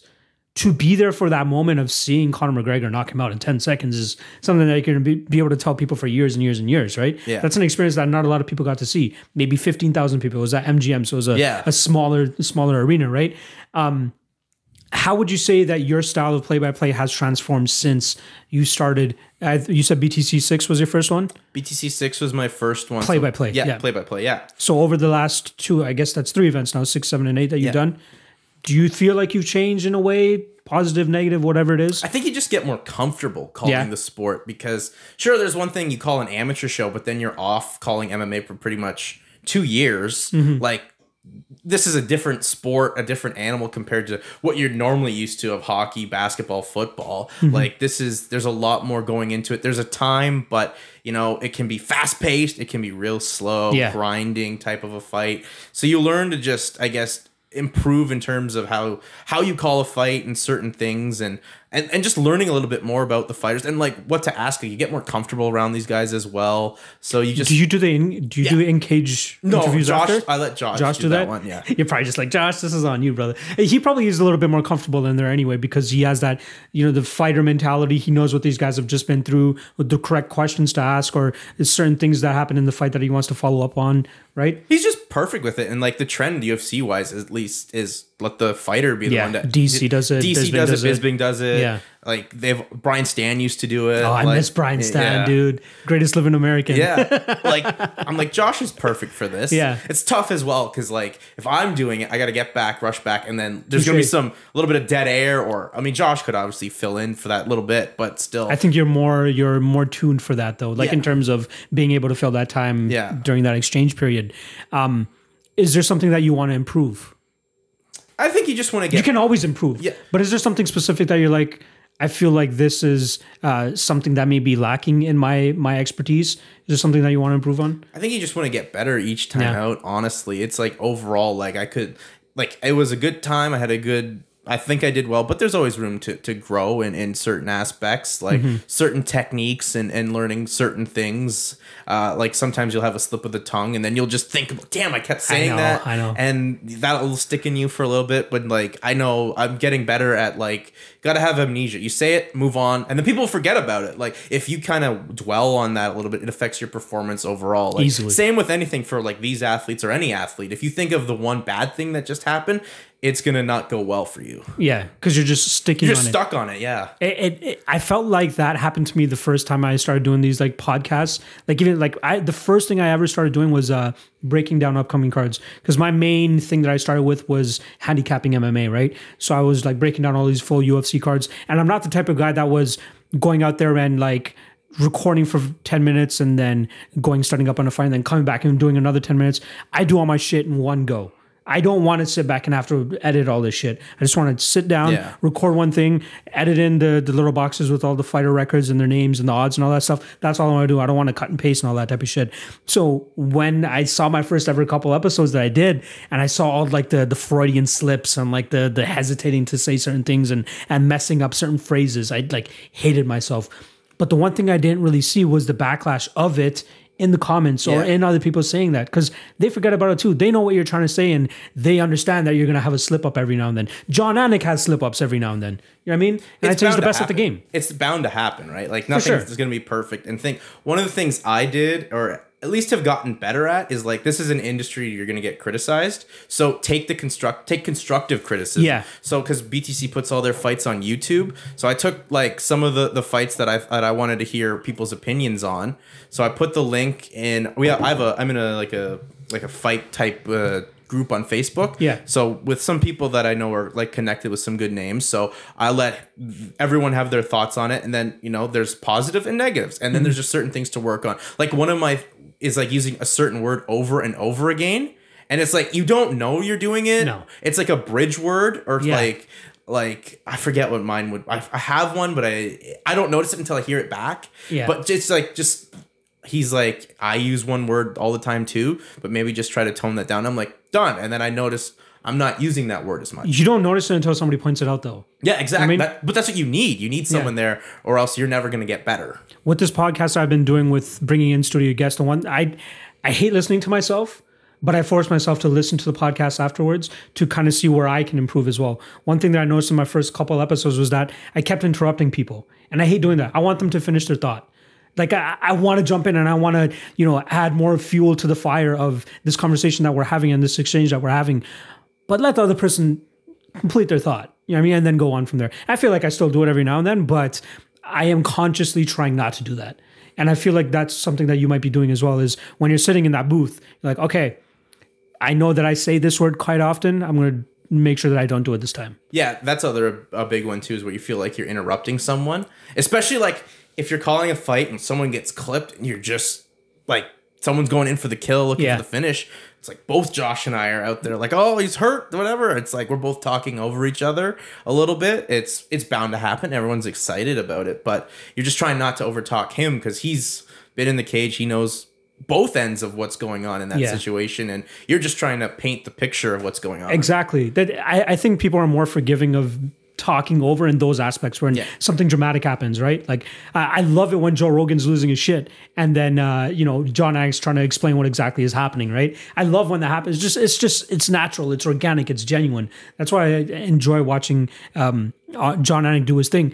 And I think Anik is honestly one of the best things that's happened to the UFC since letting uh, Mike Goldberg go, because you can truly see the differences, right? Like I'm listening to Mike Goldberg now on Bellator, and I'm like, praise Jeebus for Jon Anik. Yeah, I mean, just you can see it from the amount of work that he puts puts into it. For me, it feels like Mike Goldberg just steps in there, reads up on the Wikipedia. This guy's from fucking Flint, Michigan, wrestled at this high school. That's Yeah. it. You know I mean? Like you could see the lack of work that he was putting into it. I think, I mean, I think Goldberg obviously has a good place in MMA. I mean, his "it is all over" is like one of the best catchphrases Oh, easily. Anyone's ever had. Not just MMA, but like in sports. Like when a big fight or, or a big knockout happens, you hear that. That's great. But uh, John obviously puts a lot of work, and he's done a lot of work to get where he is. Like Oh, easily. ESPN, back in the day. MMA Live, Him and Kenny. which you had to like have a a video subscription to on iTunes back in the day, and that was like taking up your whole hard drive just to Yeah. get an episode uh, to watch. And then obviously we did the first season of Bellator, and then went over to the UFC now, and you know, they gave him all the smaller shows and he works his way up. And one of the best right now in the business and not just MMA far. but sports. by far. Like you can you feel the passion in his voice when he's talking about these fighters too. And somebody told me that it just sounds a little bit too generic. I'm like no he's very efficient with his words.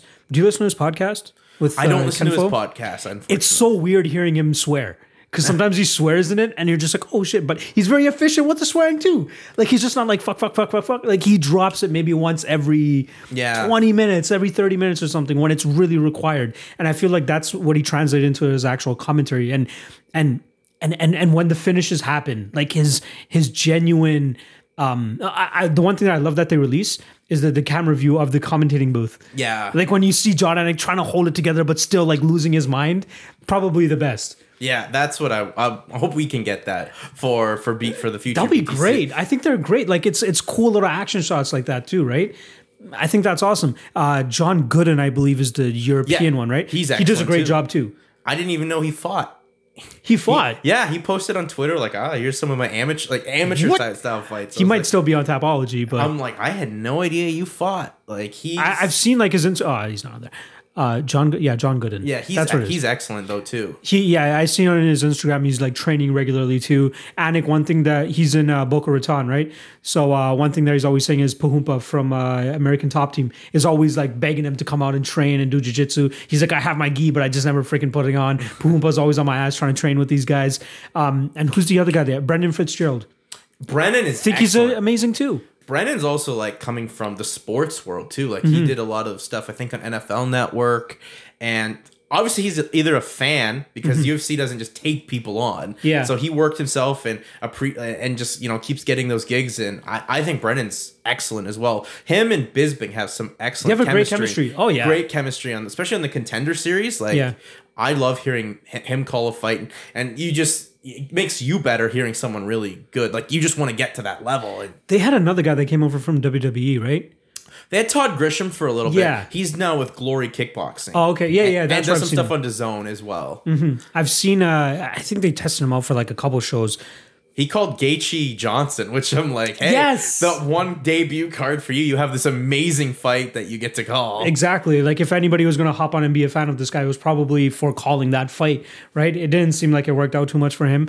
Um, in terms of the play-by-play guys, I love DC. Or not play-by-play, color. Sorry, I love DC. I think he's the best that the UFC currently has in terms of fighters. I love Rogan. I'm a I'm a Rogan shill. You know what I mean? Like I loved him since freaking even before the UFC, even before I knew he was a commentator. Uh, but I just love his like raw, genuine enthusiasm for the sport. But then DC is just like a close second for me. Is there anybody else that you kind of like? I'm loving Bisping right now. Yeah, Like Bisping's work as a commentator is like, he's getting better. it, I think he's excellent right now. Mm-hmm. Like he's maybe top two. I like Dominick Cruz as well, but I think for Bisping, like everyone just hated him as a fighter. It's really changed a lot of people's perspective on him. Like this sure. guy knows about fighting. He uh, on podcast tells great stories, but he tells great stories. He's very honest too, Very. which which is what you want. You want those commentators, those color guys, to be very honest and open, especially at that level for the UFC. Like he knows what it takes to be a champion and. You may not like what he has to say, but in the long run, maybe you'll get better if you listen to what he has to say. It's kind of good that he has this like coming off of that career that he's had, right? DC is still obviously fighting. I think he has one fight left, and he's probably going to stick with this full time too. Um, let's bring it back to you though. Um, you want to obviously keep doing BTC moving forward, Yes, for sure. I love BTC. right? Those guys are awesome. Excellent people. can't say anything bad about them. Um, if you were to get another gig within the MMA industry to do play by play, is that something that you would look at? I mean, if there was an opportunity, I mean, I wouldn't. Because there's no exclusivity with BTC, right? I'm sure they would be very happy for you to continue to gain experience and garner experience. my thing for me is like if BT if there was two MMA shows and it was like BTC and someone else, I'm taking BTC. BTC, They've been course. too loyal to me, and I just love everything about them. I'd love to do more MMA, but I mean, it's like everyone else kind of has their own set of guys right now and stuff Yeah. Mm-hmm. like that, which is fine. Have your own crew, but I'd love to, you know, do a show out east or something. Like I'd love to travel to make this a living. Like that's Yeah. a, a big thing for me. Like traveling is part of the reasons you want to get into broadcasting cool places and then like you're living your dream basically that's one of the, the goals like sure like even for btc it's like i'm going to ottawa i'm going to niagara Yeah. like not i don't need to take a plane anywhere but No. I'm traveling doing something i love for a company that i love I was kind of the same way with Score Fighting Series when we would do shows in like Sarnia. Yeah. Right. I'm like, I would never go to Sarnia, but here's my excuse. Yeah. and they pay for everything too, which is freaking great too, right? You're you're just going out there having a good time, trying to just do your part of the show. Um, when you were first starting off with play by play, you were already a fan of the UFC, correct? Oh, of course, yeah. Was it even a thought in your mind that you would be calling fights however many years later? I don't. I mean, it was always a dream, Yeah. but it's like you never know how things work out. And then, uh, you know, BTC they reached out to me. They liked my, uh, my calls for for university basketball. That's I- how they found you. Yeah, well, I put a so last year Laurier's men's team had a, a pretty like surprisingly successful season. Mm-hmm. So we had two playoff games. They won their comp their division for the first time in like fifty years or Holy something like that. So Talk about timing. exactly right? timing is everything for anything. It's anything. insane. But like I was just putting my clips up for the basketball games because I was like, I wish I had a cool picture of myself here. But Laurier, bless them, they put their stuff up there. So it was like there was a big dunk in the game uh, against McMaster. And then they reached out to me. It's like, would you be interested in doing MMA? And I was like, absolutely. And then, so and then the next game, which was the OUA semifinal, like our six nine guy dunked on Ryerson's seven one guy, and it was like I just like lost it on that call, and then it was they just showed that around. It's like, look, I just the thing when exciting things happen, you get excited, Yeah. and you know it just adds something to it, and I'm I'm very appreciative, and you know that's the one positive of social media because it can be a very nasty place, but you never know who's watching. Like I said before, and you know someone will just reach out to you, and there's an opportunity, and then another door opens, and you gotta you gotta take it. You can't say no in this industry. Did you know anybody on the regional scene at that point in time before any? Yeah, I was following definitely the regional scene then. Like I'd covered by that point, I'd covered BTC three and 5 and then they were getting ready to start up doing uh the, making their fight announcements for BTC six in Burlington. So I that's when I really got all in, and it was just like things took off.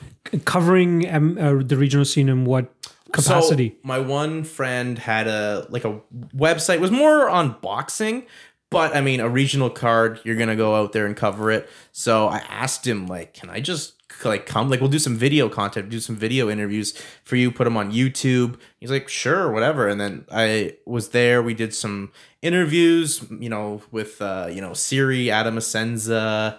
Uh, Ergus was one of the guys I interviewed. Love him. Uh, fought on that card, and then I wanted to go to BTC five, but I was like, I don't know how I'm gonna cover. I, I don't have a right to get a press pass, so I messaged Rob. I'm like, how can I cover this card? He's like, message uh, the guys from Top MMA News because they need the content, but they're out in Alberta. and They're not gonna fly Yeah. out for it. So I was like, Keith I'll cover Grimke it. and those guys. Yeah. Yeah, so yeah. I c- covered that card for them uh, at in Windsor, and then things worked out where I got to do play by play. I think uh, the BTC card at the convention center that I went to with Todd and Anastasia, uh, who was it? I think it was Keith or it was Big Win.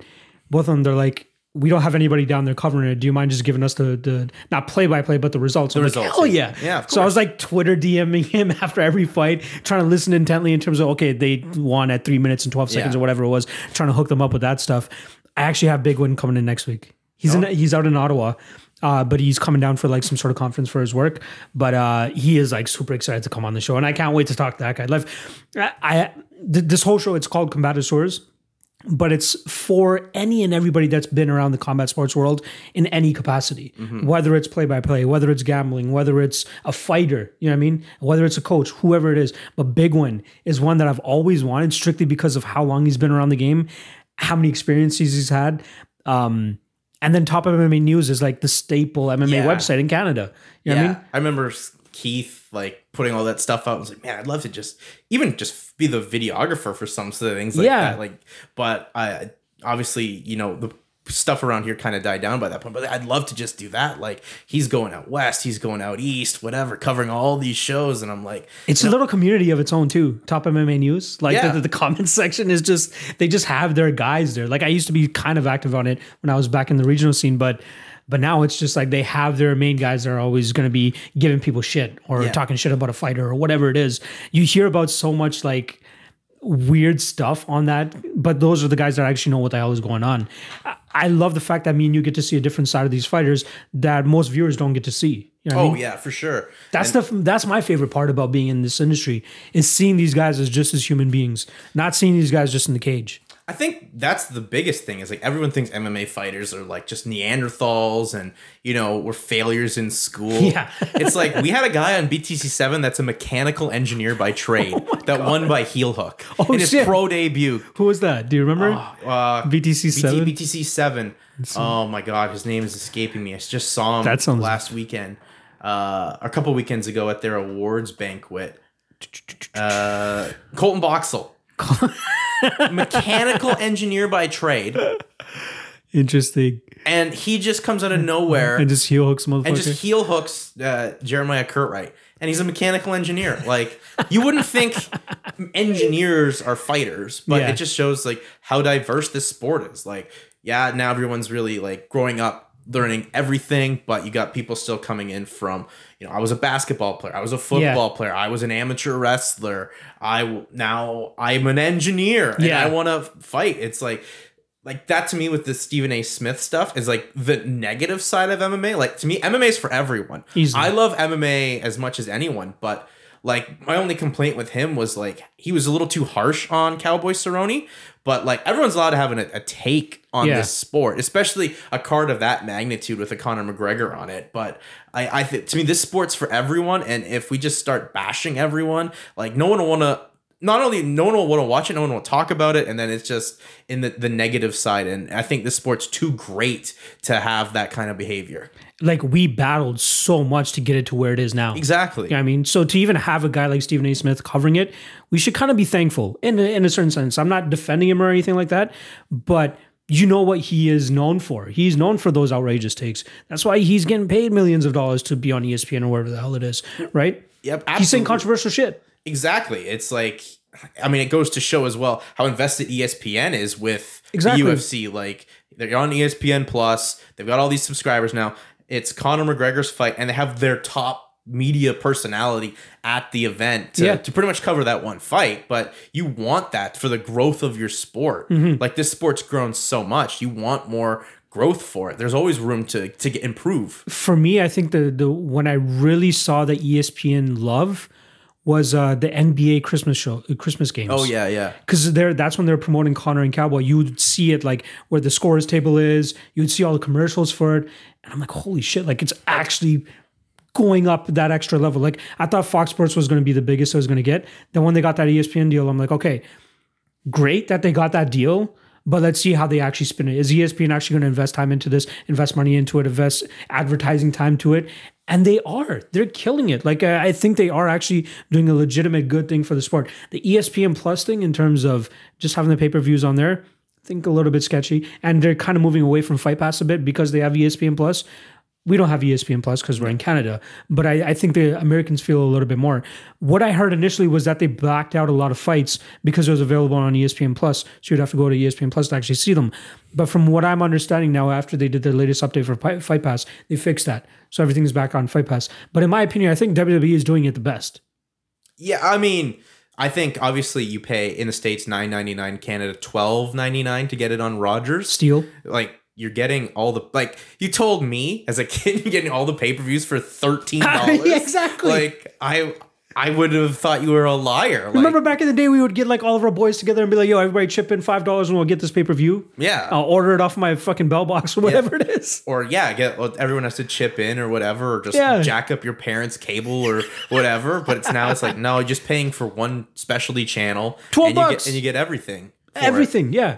Uh, with, with uh, I'm not sure exactly how it works with like Raw and SmackDown. Is it like the next day that they release it on the network? So I don't. Uh, they do, but like they're much later because they have a deal in the states exclusively with Hulu, and then it eventually comes to the network. Like NXT's the the big thing, which was a network property solely. Now they're on USA Network on Yeah. Wednesday nights, so they are now 48 hours after airing. So mm-hmm. by Friday it'll be on the network, which isn't. I mean, like you gotta wait two days if you're only on the network. Like you can watch it head to head with AEW show, but you have to use illegal means. I'd rather Yeah. just wait for it to come up on the network. But like, I think it should be a lot quicker of a turnaround then, unless they're doing replays. Actually, I should say in Canada there is NXT on Sportsnet 360. Okay. Uh, before SmackDown, but it's an hour version. Oh, so, so they edit some stuff out. So you kind of, for me, I'm like, you're paying for Rogers owns Sportsnet and has the rights to the network. May as well just wait for the thing to be uploaded. I, I, Fight Pass does it where they're literally like maybe 20 minutes after that Yeah. portion of the fights are done, it's on Fight Pass Yeah. right away. I think they should do that unless, again, like I was saying, unless they do replays on Sportsnet or other It's a lot to do with rights deals too, right? Like in Canada, it's Rogers, and, Uh-huh. and they just switched in the UK to, to BT Sports from Sky. So they have agreements they have to honor there. But I mean, you pretty much everything else is on the network. Like you can wait two days. There's stuff Yeah. to explore Yeah. if you haven't explored. And I think the big thing for the network is just the original content they've put on, Ooh. like like those original documentaries they're putting out, or uh, Steve Austin's podcast is now on there with some new. I've listened to it a couple times back in the day when he But first he's got like an exclusive series with WWE Network. Oh, okay. Like the first one they had was him and the Undertaker just talking. Like like My we are- friend showed me a clip of that actually. So it was it- so weird hearing uh, Undertaker's actual voice though. That was like one of the first times I had actually ever heard it. And my friend like showed it to me first and he goes, Who do you think that is? I'm like, I have no fucking idea. He goes, It's Undertaker. I'm like, What? Really? That's what he sounds like? But So yeah, it's like it's all about original content. Yeah. And that's what Fight Pass with to me was kind of lacking. Like the contender series, great. I Great. Mm-hmm. love that. That's my favorite thing. Like it gets me excited about Tuesday night fights, Yeah. I'm in. exactly. Tuesday night fights, live fights for someone that is could be a, the, the face of the UFC in a few years. You never Easily, know, right? easily. But they only have like that. Like, sure, you can stream like we use your CFFC or this random boxing card, but like you don't have to watch that. No. You need like a like when they were doing the uh, it was their 25th anniversary. What last year? Those original docs, I loved those. Oh, that was pretty cool. They were excellent, like on a wide variety of subjects, Yeah. stuff you didn't even know about, Yeah. or the where are they now for these fighters? Like, yeah, that was that was a six series as well. th- they need more content like that. That's the one thing I think Fight Pass is lacking. I, I don't really explore it that much. Like I mainly use it just to study up on fighters. Yeah. So I'm not so much for the. I, I personally I don't really care about the original content, but I could see how it adds value to Fight Pass, obviously. And sure, with WWE Network is the same streaming thing. service, Yeah. like look at Netflix. Like Yeah. Netflix can buy all these old TV shows That's and true. movies, but Netflix puts one crime Stranger Things. Yeah, Stranger Things or one crime series that everyone's talking about. They're like, oh, maybe we should just do more of our own stuff where everyone feels the need to Yeah. have us. And that's what they're all doing now. They're like, look at this show on Amazon Prime. Look Yeah. at this show on Netflix. Apple TV Look at this stuff well. on yeah Apple TV Plus. Look at this Yeah. stuff on Crave. Yeah. Like exclusive stuff. Now Crave's more like we have the rights to HBO. Yeah, I only got a crave for the last season of Game of Thrones. I love Crave. It's had such a turnaround yeah, oh yeah, for me because like when they first came out with Crave, it was like that and Shomi with Rogers. I remember Shomi. So it was the dumbest thing ever. It was like I'm a Rogers subscriber, but I can't get Crave because I'm not a Bell customer. Yeah. I'm like I'm trying to give you money Yeah. to watch something, and you're like, no, No. no. I'm like, okay, why would like that makes no sense. yeah, sell it separately. Like Exactly. You get more subscribers, like, and then Shomi was more too much like Netflix, and it's like, well, if I'm going to spend that and get original content, where Shomi's not going to give me anything, and then Rogers pulled the plug on that. Where Craves, they had a whole like revamp of it. They have movies on it Yeah. now, mm-hmm. and like every premium channel in the states, like The HBO thing HBO, was great. Showtime, Yeah. Stars, like shows we that catalog, ridiculous. shows we can't get here now Yeah. Mm-hmm. they're on there and that's the thing you have to sell and make people give up their cable like there's a reason right Yeah. there All right, we're gonna end off on two things. First, what is the if there's one fight that you've called on BTC that you can recommend to a viewer, which fight would it be? One I'm putting you on the spot here. I know that fight that i have called that i recommend for btc viewers you may get back into the YouTube comments for this and be like, you know what, I actually meant this fight. i would still right now? i would definitely say that still that series cd kevin papa with Okay. bastine fight like it's two up and coming guys Yeah. one making his pro debut and you wouldn't know that he's making his pro debut how good he looked and then you just see an unbelievable knockout that you weren't expecting. I would definitely say that one. There's a lot other fights. I definitely say jazz's fight from btc 8 where she fought christina ricker and just you know ran through her in like just under 50 seconds. Mm-hmm. And secondly, why should people in the GTA go to this Kitchener show? you should go to this kitchen Be the show- salesman. well, obviously, if you are interested in this show, you love MMA, Yes. so you want to support MMA. Yeah. So if you're in the GTA, folks in the GTA, let me tell you something. Kitchener is not that far. People think Kitchener is like on In Mars fucking or Narnia or some yeah, shit. It's Yeah. like in Mars. Like I've been in Toronto, and they're like, "Oh, the next time you come in from Kitchener, we'll pick you up from the airport." I'm like, "It's not that far. It's really not. Kitchener is not far at all. It's one of the best buildings that BTC's ever run. And just look at this fight card. I know. Honestly, Adam Assenza Yeah. versus Cody Pfister, uh, Troy Lamson versus Jesse uh, Jesse Ronson, Ronson. Series CD uh, Mateo Vogel, like two up and comers at uh, the lighter weights. This one's at 135, Mm-hmm. and the heavyweights. They're making their BTC debut here Mm. with uh, Mike Mead and Ed Sponybogger. Like. That's some history that you get to see at BTC 9 and as well our title fight James Clark Gabe Sageman two guys that look like they got a little bit of a beef between each other and nothing sells more and gets it settled than inside the BTC cage. Oh, I love that sale. I'm gonna like trim that out and just throw that up so people can actually go out there and get interested in, this fight. I'm super happy that there's local MMA thriving. So I'm definitely going to be going out and supporting BTC. I'm going to be supporting PFC as well. Shout out to those guys too. I'll be having somebody from their side of things be coming in and, and doing something before their event as well. Um, Kitchener, The Aud, February 29th. Tickets are available on their website. Yep, on the website. I think they range between 28 and 100 and something Yeah, based on where you're sitting, whatever. pretty much. Yeah, Yep. depending where you want to sit or how much you want to spend. and then if you're not in the GTA area, where are you going to be able to see the fights? Uh, I think we're gonna announce a streaming thing, much like on their website. But Okay. I think other things could play out. So hundred percent, not hundred percent, but I, if you stay on the BTC social media, on especially their Instagram at, at BTC Fight, you will see a lot of content, a lot of information about not only where you can see the fight, but where the next upcoming shows will be. As that social media account, that Instagram account is very active with getting uh, the fight fan informed about their fighters, their what is happening, and what's coming up in the near future for BTC Fight. Perfect. I think social media is actually where fight promotions can sell their their product the best and make people care about it. It's just amazing. And It's like, BTC's killing it. Pat, shout out Pat. shout out Patrick. like just this free little app you download and Yeah. you can make so much growth of it, do so much for your promotion yourself, whatever. And BTC's knocking it out of the park. Easily. Uh, yourself, is there anything that you want to plug for yourself? I'll plug my my Twitter, uh, which is at jhaghome1, my Instagram,